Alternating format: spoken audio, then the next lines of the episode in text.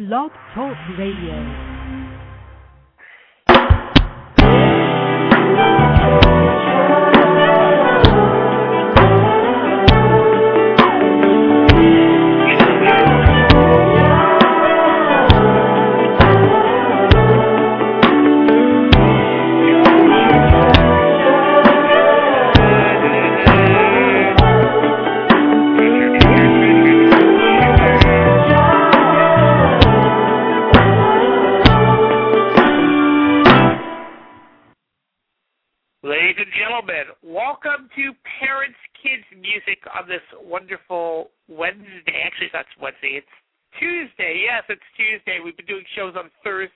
Last few months. Now it is what we like to call Tuesday instead of our Thursday shows. My name is Ian Eisenberg in New York.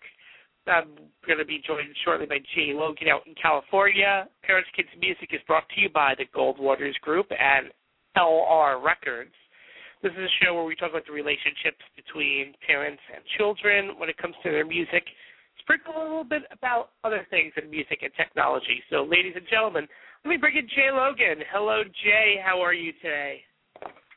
Good good day, Ian. I am doing great today. I've had a wonderful trip and I'm back in this nice, beautiful, sunny California out here. And uh, everything Sunny. is still cool. Everything's yeah, very sunny. Everybody's having fun. Everybody's going to the beach, and yeah, it's a very hot day, so it's wonderful. Everyone's surfing, everyone's partying. Yes, they are. Yeah, yeah. Here it's very overcast. We've had some crazy summer rains the last few days. We had some hail. Maybe that was last week, but yesterday I had, it was a crazy summer shower. They were very necessary, and it just it just feels good because it's just it's a summer day, even though it's one of those darker, gloomier days. But that's okay, Jaee, because we have each other and we have the internet. We have all of our listeners today. And we thank you very So- much. so It's Ian- a great show. What's that? So, Ian, would you say it's like more of a Gotham type of day in New York? It's no, it's not Uh, Pittsburgh. It's definitely It's not, not like- oh, Pittsburgh. it's 'cause it's not Pittsburgh. It's not Chicago.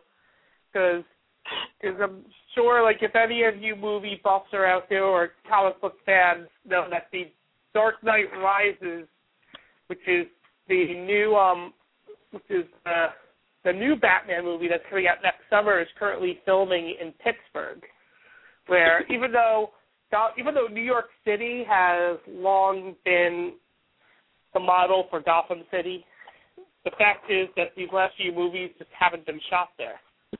As Christopher Nolan chose Chicago as the place, and actually, same thing with the other big DC comic franchise, Superman, where Metropolis, which I think in some ways is also supposed to represent New York City, that the new Superman movie is not being filmed in New York, it's being filmed in Chicago.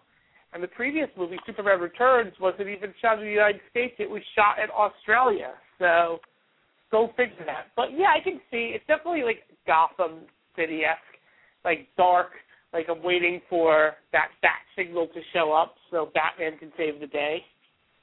Right. That's definitely something we could be doing here. And, and, and I'm sure that in Metropolis or Gotham City or New York City or San Francisco, there's music being played. There are musicians who are performing. So my question to you, Jaee, is, uh, Jaee, I know that you were telling me about something about a singer who you'd like to share with us. Tell me, tell us about the, our kid of the week. Oh yeah, well yeah, we um want to talk about this uh wonderful little girl and her name is Coco Jones. And Coco um is also I like you know, I like um, hot chocolate also. But Coco is from um, South Carolina. about coffee? Yeah, I like uh coffee is good. I mean coffee with Ian is great, but coffee cocoa with cocoa is good too. Um she's actually a singer and actress and a rapper and an athlete and above everything Athlete. else she's an honor student. She's also an honor student, which is great. And she lives in Tennessee and my daughter, of course, Jelena, is the one who found her again and Discovered she, her. she well, yeah, she discovered her Yeah, that's correct. Um, and she's very talented, and um, she's on the Disney uh, uh, circuit. And her father happens to be Mike Jones, uh, former NFL player. So it kind of helps when you have a dad that's kind of famous. It kind of can get you in these Yeah. in these little clicks. That never that always helps. Um, she's on Believe Records, and she has uh, a CD coming out and uh, produced by I think it's Rob Galbraith. Um, and they're working with her, and um, I just want to bring it to attention, you guys. If you want to know about Coco Jones, uh, you can go to Coco Jones, excuse me, CocoJones1.com and check her out. And also, That's the you want to number one on- or the word one? Oh, the number one. She's, she's the number one, uh, numeral one.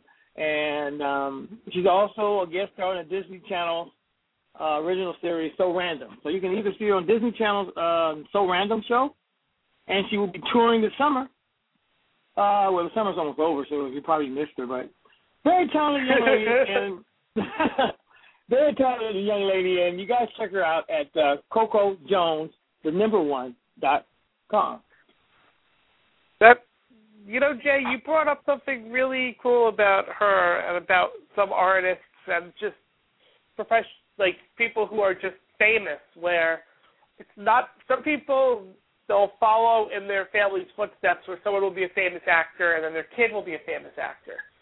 But then you have someone like her where she's not going to where her passion and she's like the fact that she has a famous father helps, but it's not like her father is it's not like she's going to the NFL and he's not a singer, but it's like that celebrity just bring it on. I mean, you can see the same thing with Hulk Hogan and his daughter Brooke, where where it was actually really on his fame that brought her some success to the point where the entire family got their got that reality show, which then kind of killed the family, but that's another story. the idea but but it's just the idea of just having fame leading to new fame even if it's not the same same business. I mean, I'm sure there are so many cases of the child of a famous singer or athlete trying to make it as big as their father or mother. Sometimes it doesn't work, like Pete Rose Jr. He's Pete Rose's Right. son. He played major. He played baseball for years professionally. He was in the minor leagues. He he did make it to the majors briefly, but didn't have a big career on his own as a baseball player. But but he had success. But he had his father behind him, and that's it's always a good thing to have family to help and just continue to make things grow and be famous and be successful. And also Well, going back to yeah. Yeah, I mean you're absolutely right. Um, I don't know if if uh, it's good to have a head start. You know, she had a head start. Her dad was already in a type of, uh, I guess, some type of entertainment business where he's a football star and probably had connections. And she was able to uh, put his daughter in the right place and at the right time, and it does help. Um, but that doesn't. Uh, we doesn't want don't want to discourage anyone. You can still start from scratch, and you can still have the same Absolutely. same same effect. So yeah, it, it helps when um I mean look at look at Will Smith and Jada Pinkett and Jada Smith, you know, they got their their daughter uh, and their son Yeah. who was the karate kid. I mean it helps. and it, ab- it absolutely does. And it's like you see the same thing with as I say going into movies in Hollywood where sometimes it takes sometimes if a big name is behind it it the a movie that might have not necessarily been made becomes it gets in theaters and becomes successful and that actually becomes good on its own. Like I think the one of the biggest examples over the last decade was My Big Fat Greek Wedding which the movie was made like the reason why that movie was made was because Tom Hanks's wife Rita Wilson saw saw saw the woman like do her one woman show and thought this thing was great. And because she was married to Tom Hanks and said oh I saw this great person like the Hollywood studios said oh Tom Hanks is behind it so we're behind it. And it became super successful. So that's that's they're just many different ways. Like I always say, in terms of being successful and being, whether it's being famous or just really having a good career, is it's not about getting your foot in the door. It's about finding the door. And there are many doors to go into, and sometimes you don't even know it exists. Sometimes you might even need to go to Home Depot, buy some wood, get get get a saw, and make your own door to open. But right. there, there's there's just so many infinite ways to go in there and just be creative and go onto YouTube and go onto Facebook and just show the world, hey, I'm here, I'm awesome. Isn't this great? That is great, and that's it, it's some good stuff. So, so you know, today is an anniversary. It's a big anniversary. I mean, it, it's quite fitting that Jaee that you have finally returned to the Bay Area after your trip to Utah and trip of going around the world.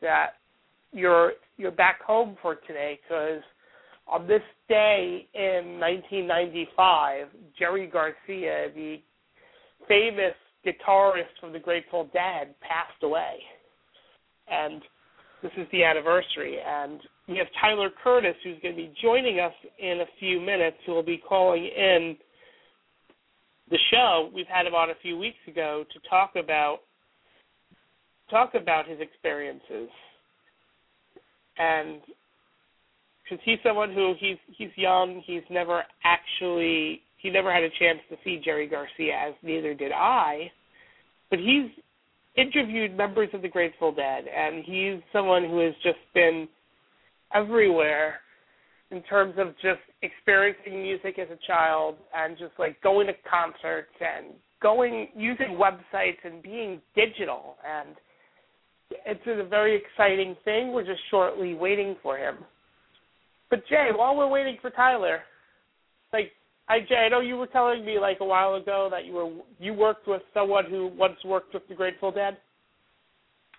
Yes, um, he was a he's a guitar player, friend of mine. He still works with them, and um, um, he he enjoyed it. They're from the Bay Area. Um, they were just a, I mean, anytime the Grateful Dead played here, totally sold out. I mean, people camped out uh, all night, and you see all the deadheads. So that group was extraordinary, and um, and they, they didn't have a lot of record sales, but every show sold out, highly supported. Um,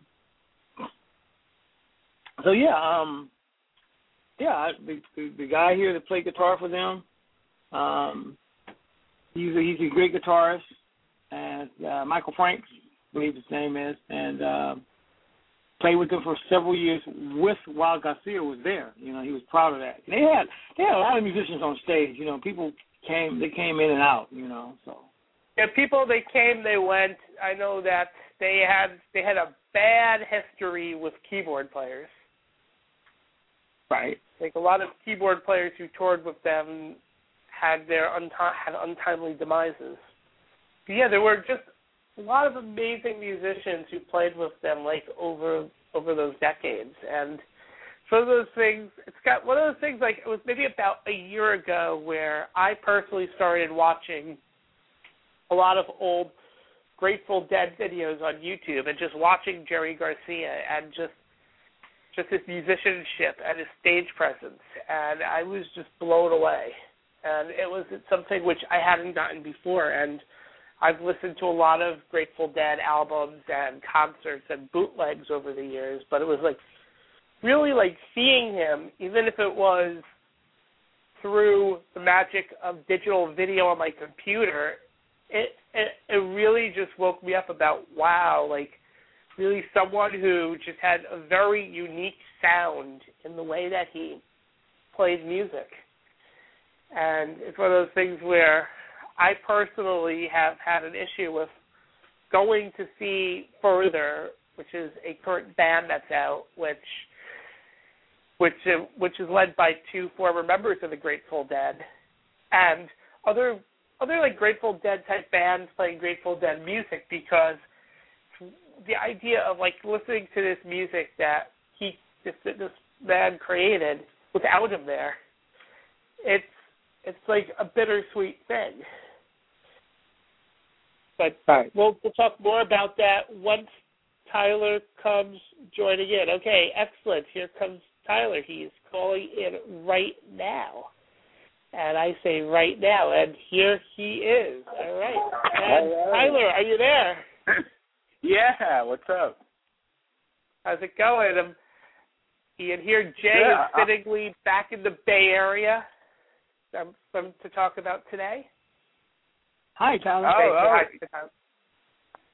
Yeah, definitely. There's something to talk about today. Um, today would be the anniversary of Jerry Garcia's passing. Um, Yeah. 16 years ago, um, which is crazy.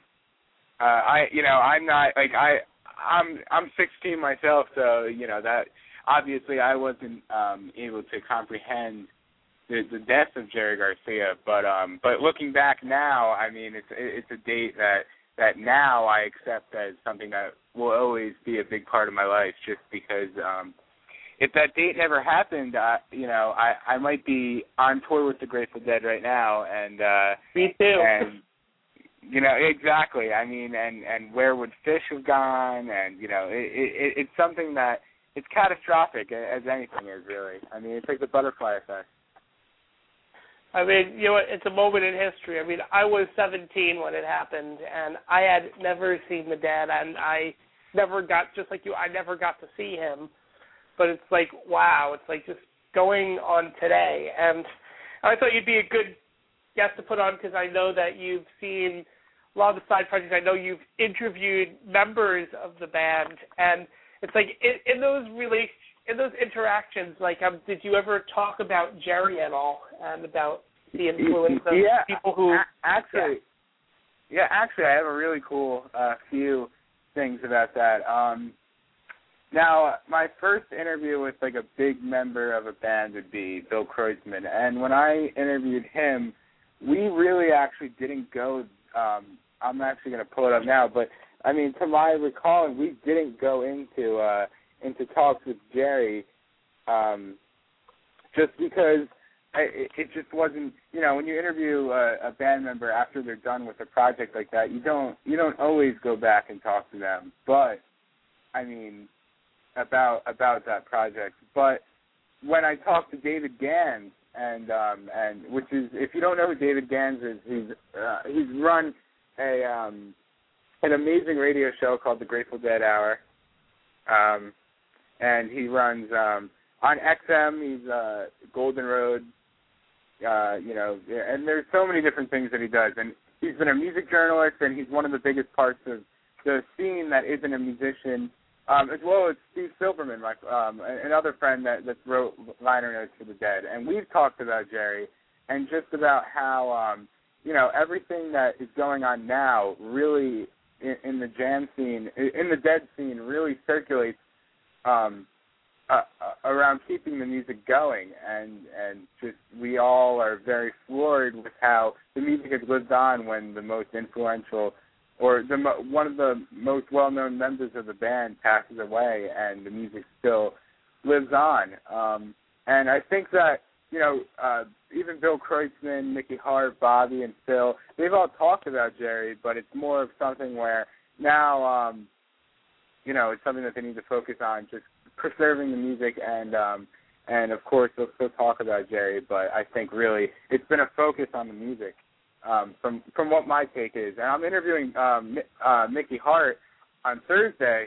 so I Cool. you know I might I might mention something about you know the dead. Uh, I mean about Jerry, but um, but you know like I was saying, Steve Silberman and David Gans, just they um they- both you know know Jerry very well and knew him very well. And uh and the stories that they've told me um just you know from what Jerry and even you know Phil Lesh just between the Grateful Dead they were all they're all friends off stage. And uh and that's pretty much the the stories that I've heard from people that you know of course knew Jerry.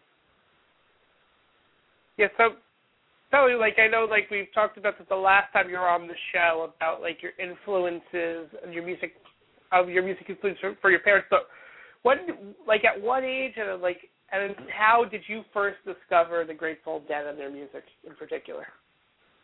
All right. Uh, I don't know if I went into this last time, but if I didn't, it's basically um, I've told this story many times. Um, me and my friend uh, Zach, who is I would say, he's 18, so he's my age, um, basically a little bit older, and uh, we we used to hang out and just play basketball and all you know just like friends. Not musically, it wasn't a musical connection, but all of a sudden. um we started just you know li- listening from like listening to rap music and stuff and and started delving into um well really the first band that really caught our eye was Crosby um Crosby Stills and Nash which um it, it is just such a a band from that era era just you know the 60s when you think of Crosby Stills and Nash you don't think of like you know anything else besides the 60s 70s and you know, that type of thing. So that kind of like got me introduced into this era of music called the, you know, the psychedelic rock movement and folk movement. And um and really from there, um I had said, you know, my dad always listens to this band called the Grateful Dead and he goes, Oh, well my dad takes me to see RatDog. It, it, that was what my friend Zach replied with and I'm like, Oh, RatDog, so we looked that up and uh and basically that just helped me understand that like this music, even if the Grateful Dead wasn't touring, the music still lived on, and uh, and from there, um, Zach's dad took me to Phil well, Zach's dad took me and him to Phil and Friends um, in 2007.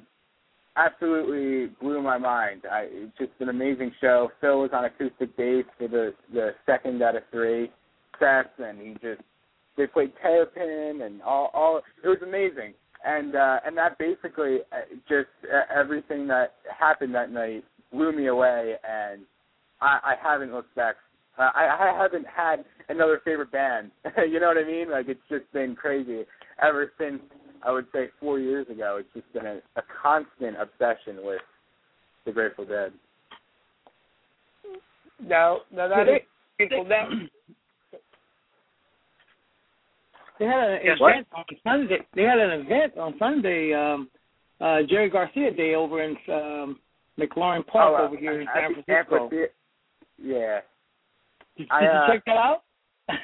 Um, I, I'm a, I'm actually in New Jersey, but I was able to check it out um, online because there was a webcast of it, and the band that opened up actually was um, was my friend band uh, Jeff, who plays in Further with Bobby and Phil. They're called the Fall Risk, which is a really cool Uh-huh. band, uh, featuring uh, Jeff Harrison, as I said, um, and I think the guest was my friend Phil Saval, who is um, another really good guitar player. And I checked that out, and then Poor Man's Whiskey came on, another great group.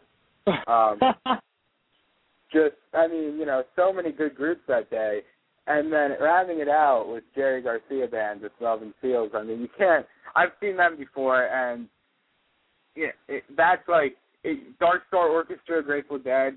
You know, Jerry Garcia, Melvin Seals, and JGB, Jerry Garcia band cover bands. Like it's just they're so good, and uh, and from what I heard, the the day went great. Um, did you get to uh, go check it out? well, I didn't get to check it out, but I have some friends that went over and they checked it out, and they they said they had food and it's just very peaceful and it's wonderful. And uh, I think it's the seventh annual one. We do it every year, but um next year I'm going to check it out for sure. Um, Yeah, I was I mean, I was again- actually in Utah. Ah, ah. Yep.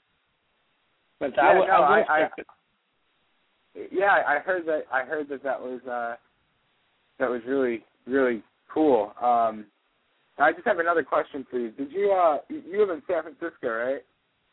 Uh huh. Um, now, have you heard anything about Terrapin uh, Crossroads, which is Phil's new venue that they're building like over in uh, I think it's Fairfax. It's uh, you should check that out. I mean, that that's something that you guys could talk about on here too. It's uh, something that I could even bring on here. Phil's building a new venue out in San Francisco that's basically going to be like Levon Helm from the band, his venue out out in New York.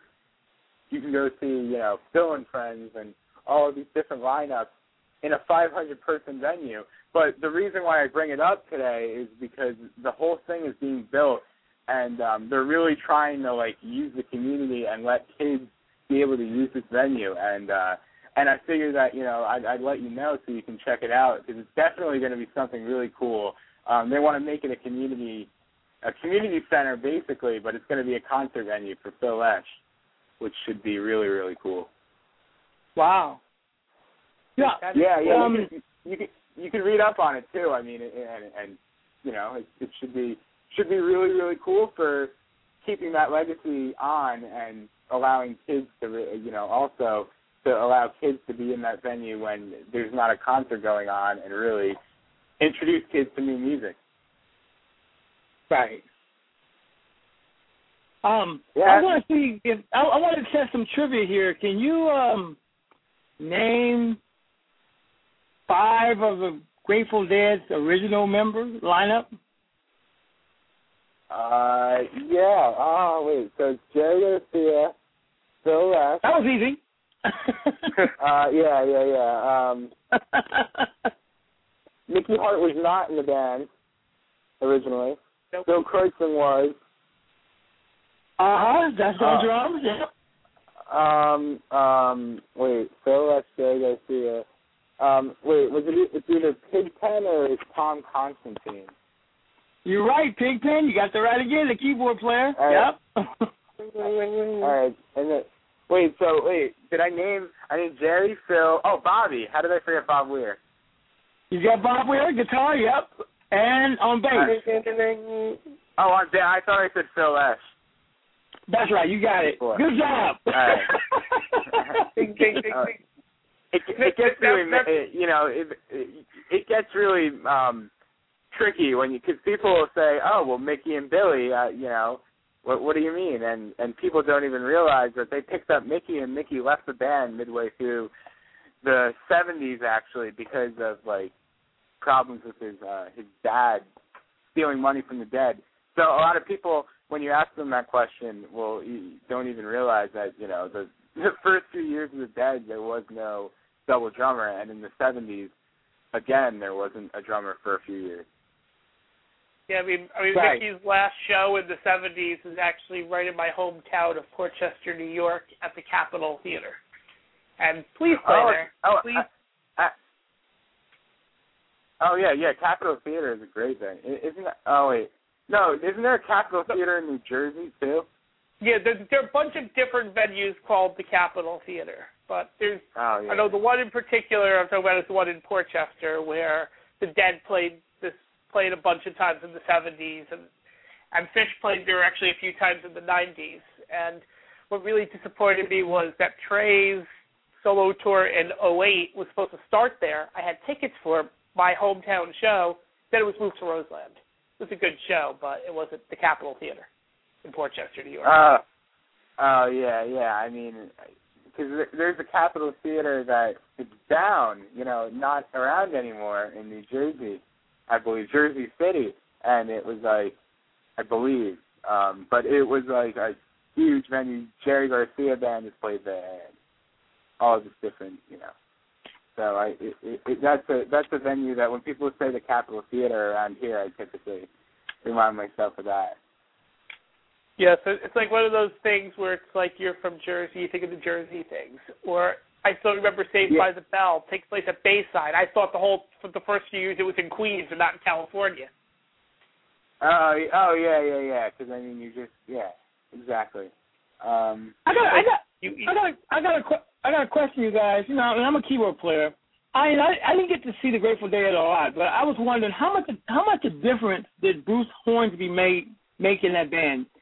Did he make a big difference when he got in that band, you Uh, guys? Or um, I what I I I think that what Bruce Hornsby brought was um something totally different than what the other keyboardists brought, definitely. Uh, and everybody brings their own flavor, but at the same time, you had um you had Vince and Hornsby playing the same show for, or you know, two keyboardists for a few shows, and uh, and those were more interesting in my opinion than when Okay. Hornsby, you know. But I personally, don't like Vince, but I thought that the interplay between the two um, was, was better. And Hornsby is a great musician, but at the same time, um, sometimes what he, his style brought didn't fit with what I personally saw the Grateful Dead as at that time. You know what I mean? It was it was it, he brought something new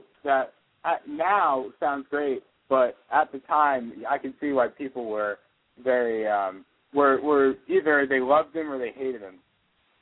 Okay. All right. Okay, I was going. I was. Oh, okay. Yeah, so, and, and, and back to keyboard. Back to keyboard. I just wanted to touch upon that though, because keyboardists. I mean, you look and there's been what like five Grateful Dead keyboardists that have that have died. I or you know. Yep. I think that it's got. I think that's the number, and you know, you got to look at that too. That that's that's pretty interesting stuff. Uh, that you've got this curse of uh of you know of, of keyboardists that end up dying you know in the same band. I don't I don't really think that that's happened before with a, a certain band where the lineup has lost uh you know certain uh, people in the band repeatedly. And, and Jaee and Jaee, you, you you should be lucky that the Grateful Dead never asked you to play keyboard. yeah, yeah, you know, you know, you know that could you know that could have happened because I was um they were managed uh working with a guy out here big time His name is Bill Graham, and they were oh, uh, always auditioning. Well, he's a big. You never heard of him? he, you know, he, he's a big time guy out here. His, his helicopter actually crashed here in back in the day, and uh, he put on big concerts. But you know, you know, that's it's amazing that span from 1965 to 1995. I don't know too many bands that could go that long. You know, that's pretty. That's a long yeah, span. Oh, I, you know. Yeah. Yeah. Uh, um, and, uh, and uh, uh, um, no, I was gonna say about Bill Graham because every time someone brings that guy up, I always just remember um everything that he's done for the concert business. There was no like concept, and I'm sure you know this, of fans going to a venue and like not renting it out, as in they were hot, like they were hired to play. That didn't really happen, to my understanding. Bill Graham said, "No, I'm gonna make a, I'm gonna create a venue, and or I'm gonna have a band, and the band is gonna go out and and tour without having to rent out the venue. Like just what he did with with everything in that respect. Um, he's changed the concert industry basically. Uh, you, you know everything that he did really goes unnoticed too because now today it, it's basically um, something that people forget about. People that that did that stuff, the innovators in music, just sometimes depending on what field they innovated in, just go away. And I think I feel like Bill Graham is one of those people because aside from Deadhead, you don't really hear too many people really praising about like what Bill Graham really did because you know he only worked with the Dead. But um, I wanted to know what your guys' thoughts on that was, just regarding um, you know, just everything that Bill Graham has done and, and how the legacy lives. Because I'm sure you live out in San Francisco, you've got to you've got to have some sort of um, uh, hold on on what people took, you know, Bill Graham as and, and how he's respected today. Yeah, Bill Graham was a milestone here. Um, I mean, very open-minded man.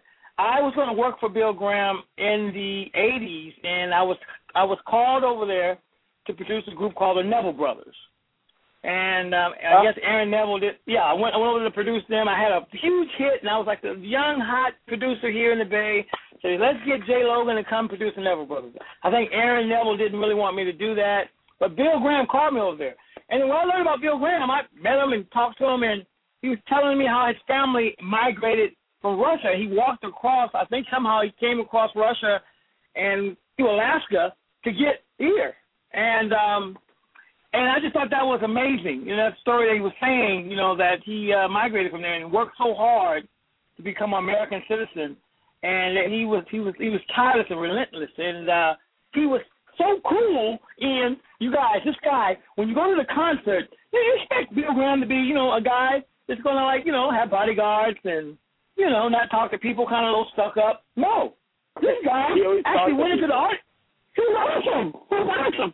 He went into the audience and he just wore these holey jeans. This is a millionaire now. He got holes in his jeans and old turnover tennis shoes, and it was so cool. You know, he walked, shake people's hands. He didn't act. He didn't. He, he wasn't acting like he was better than anyone. And I just admired that. I mean, I used to go see a lot of groups um, at the the Coliseum here, and he was just a wholesome guy. That's what I liked about him. He was he was reachable. He was touchable. He was human, and I can see why uh, he's he's he's really missed here. You know, he did change. He changed the concert scene here. They weren't doing those type of things. They weren't they weren't having uh three and four bands and and and uh, on a, on a concert at one time. Um, they didn't have arenas. He took he took the he took the football stadiums and turned them into concerts. It was it was amazing. It's this guy was amazing. So when his helicopter crashed, we you, you know our whole our whole community here we just mourn that, and um, we miss him a lot. You know his, his son's is running the business now, but it's just not the same because he was innovative. And the other thing he did, he had open offices. In other words, you know like most most offices, you walk into their office and they have like um you have your own office. This guy has his own office in, or you're in a cubbyhole space. What he did was was amazing. And one of my great friends, uh, John Walker, used to work for him. He told me he would have an open office. So everybody, when you go meet with with Bill Graham, all his employees are sitting right there with him. There's no secrets. Everything's right there. His desk is right there, and everybody else's desk is right there. So wow, it was an open office. That was innovative too. I mean, I don't know if they still do that, but you know, the boss office was in the same room with his employees. You know, nobody, no secret, nothing was hidden. What a guy! Wow, yeah. So I just wanted wow. to share that.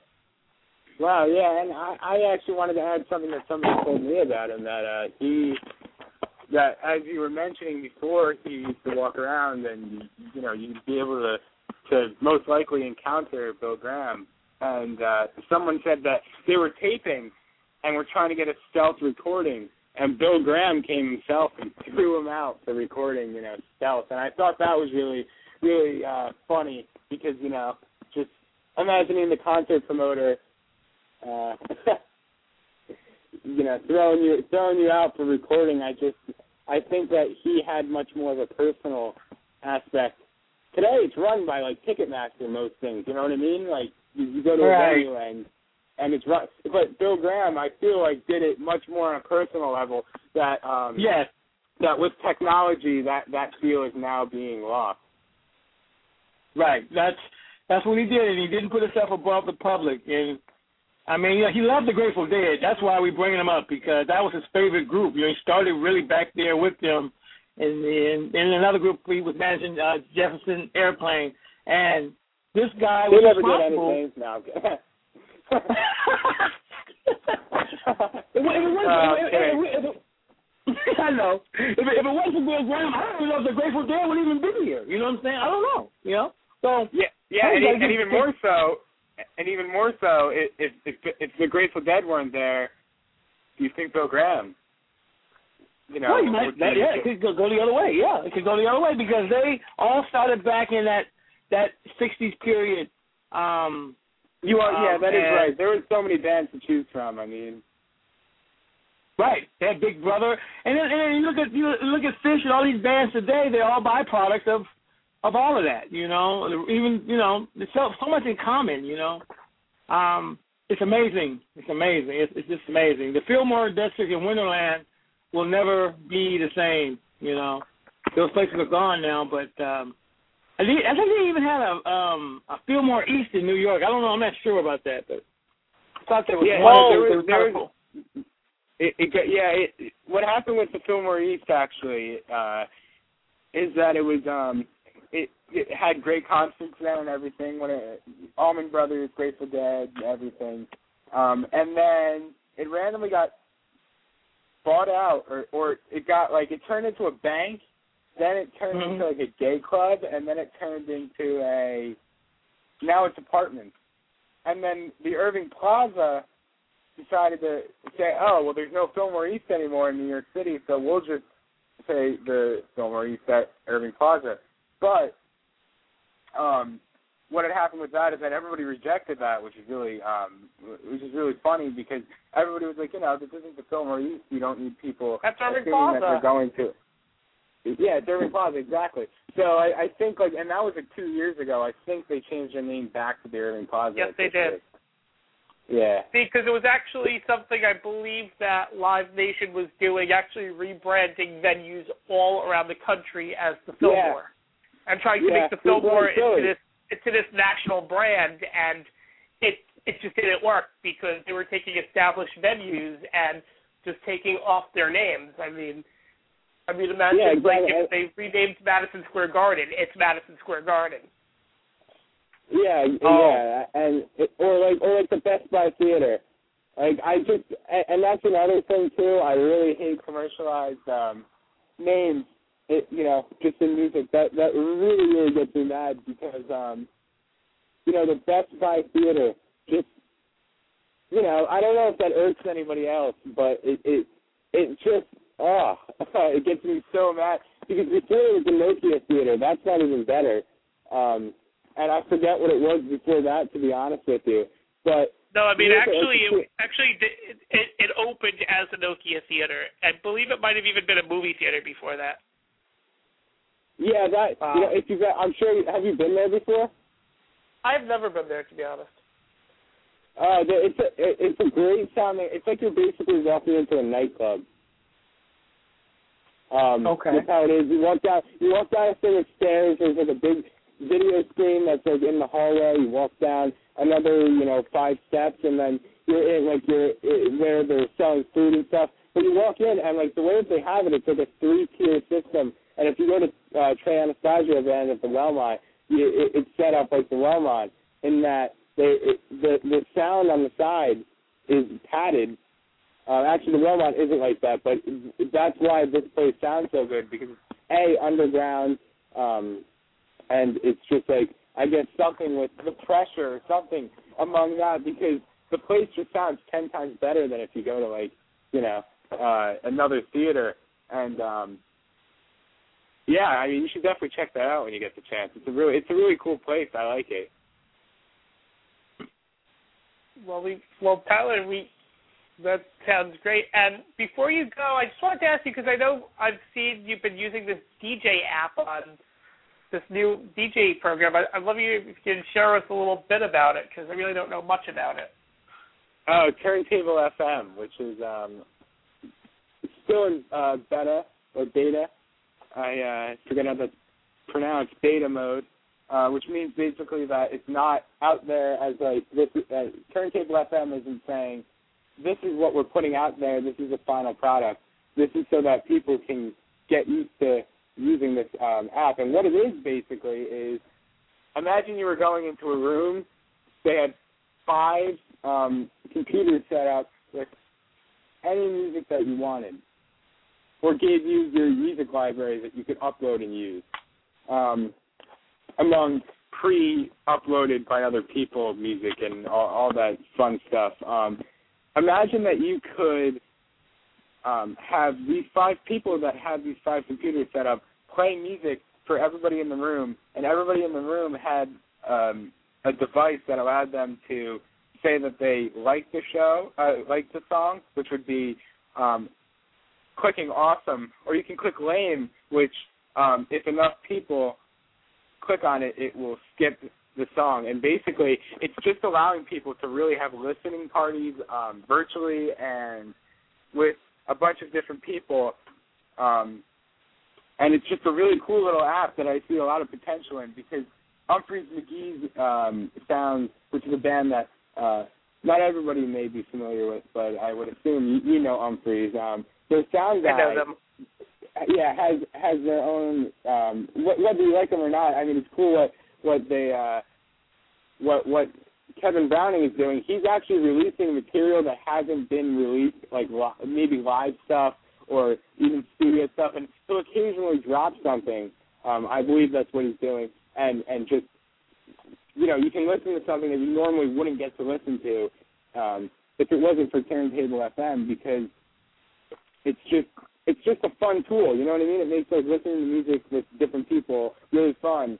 And right now I'm in a Jerry Garcia room, which is like mourning Jerry Garcia, and I'm about to head in. Right now I'm in a hidden track room. Like I just skipped over and you can just do with the different uh, group of music lovers and people with different interests within seconds and be talking about music that maybe you like, you know, and and just go from one type of music to the other depending on which room you're in.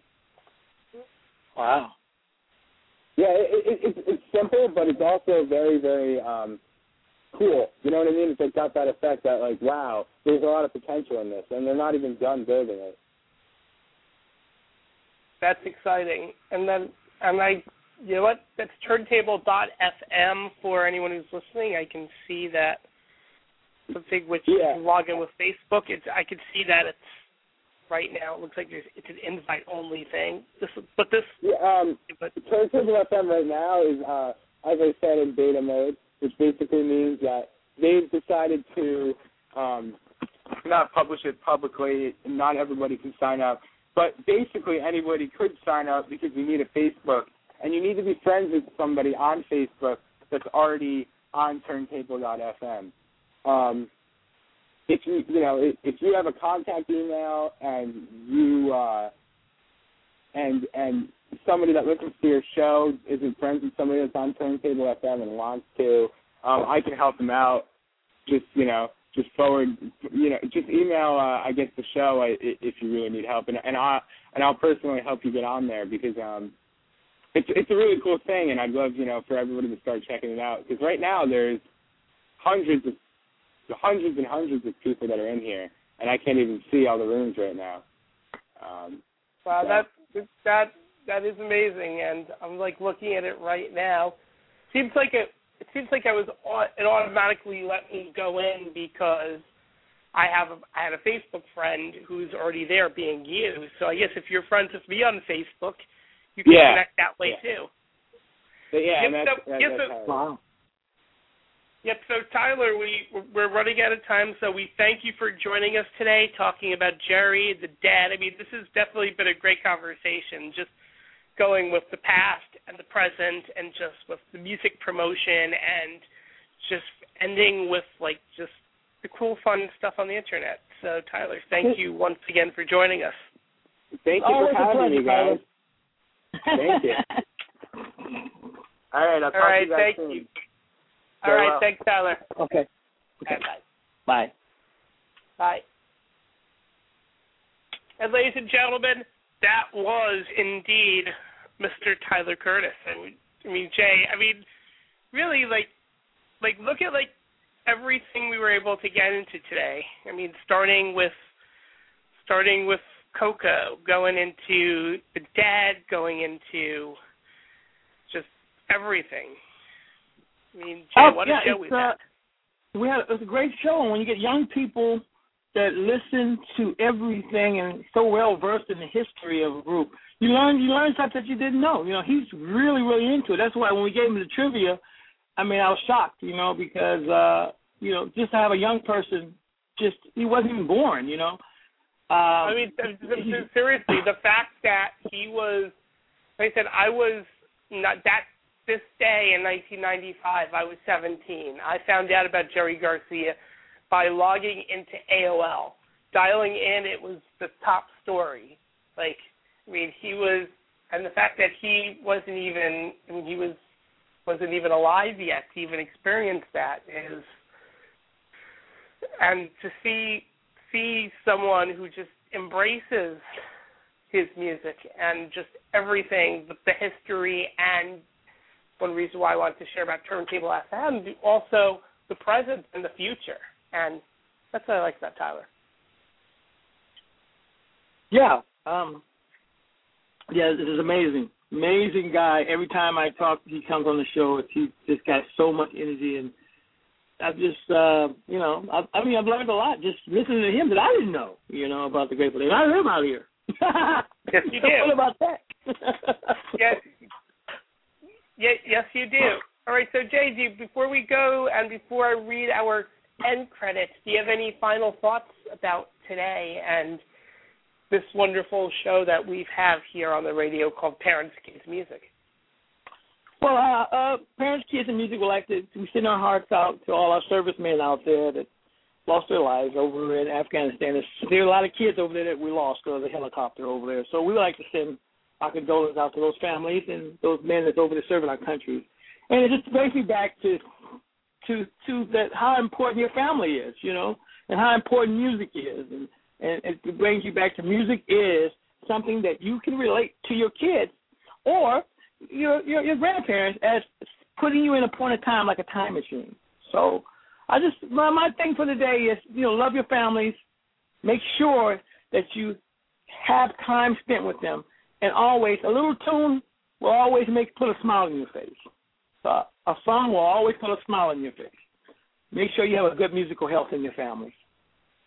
Always, health audience with that. Without a doubt. Well, Jaee, thank you. It's been an excellent show. Welcome home. The rain is now pouring here in New York. Oh. Like it was Oh, dark, no. it was overcast. Now it's just rain. And the Yankees are home against the Angels tonight. Let's see if that game gets played or not. Wow. I want to see that. Uh, that's going to be great. Well, be careful. If you see a, a, a ark floating down the street with a giraffe in it, man, you know, just make sure it doesn't hit your car. Two giraffes. Two. Remember, they got to be Oh, paired. Oh, okay, two giraffes. That's right. All right, everyone. So once again, we thank you very much for joining us here on Parents Kids Music. Parents Kids Music is brought to you by the Goldwaters Group, Ian Eisenberg, that's me, Jaee Logan, that's you, Lounge Renown Records, and the Play for Life nonprofit organization. We thank you very much for joining us, and we will be back next week at a time to be announced. So, Jaee, have a good week. you too. Have a great week, and I'll see you next week, Ian. All right, thank you, Jaee, and thank you, everyone.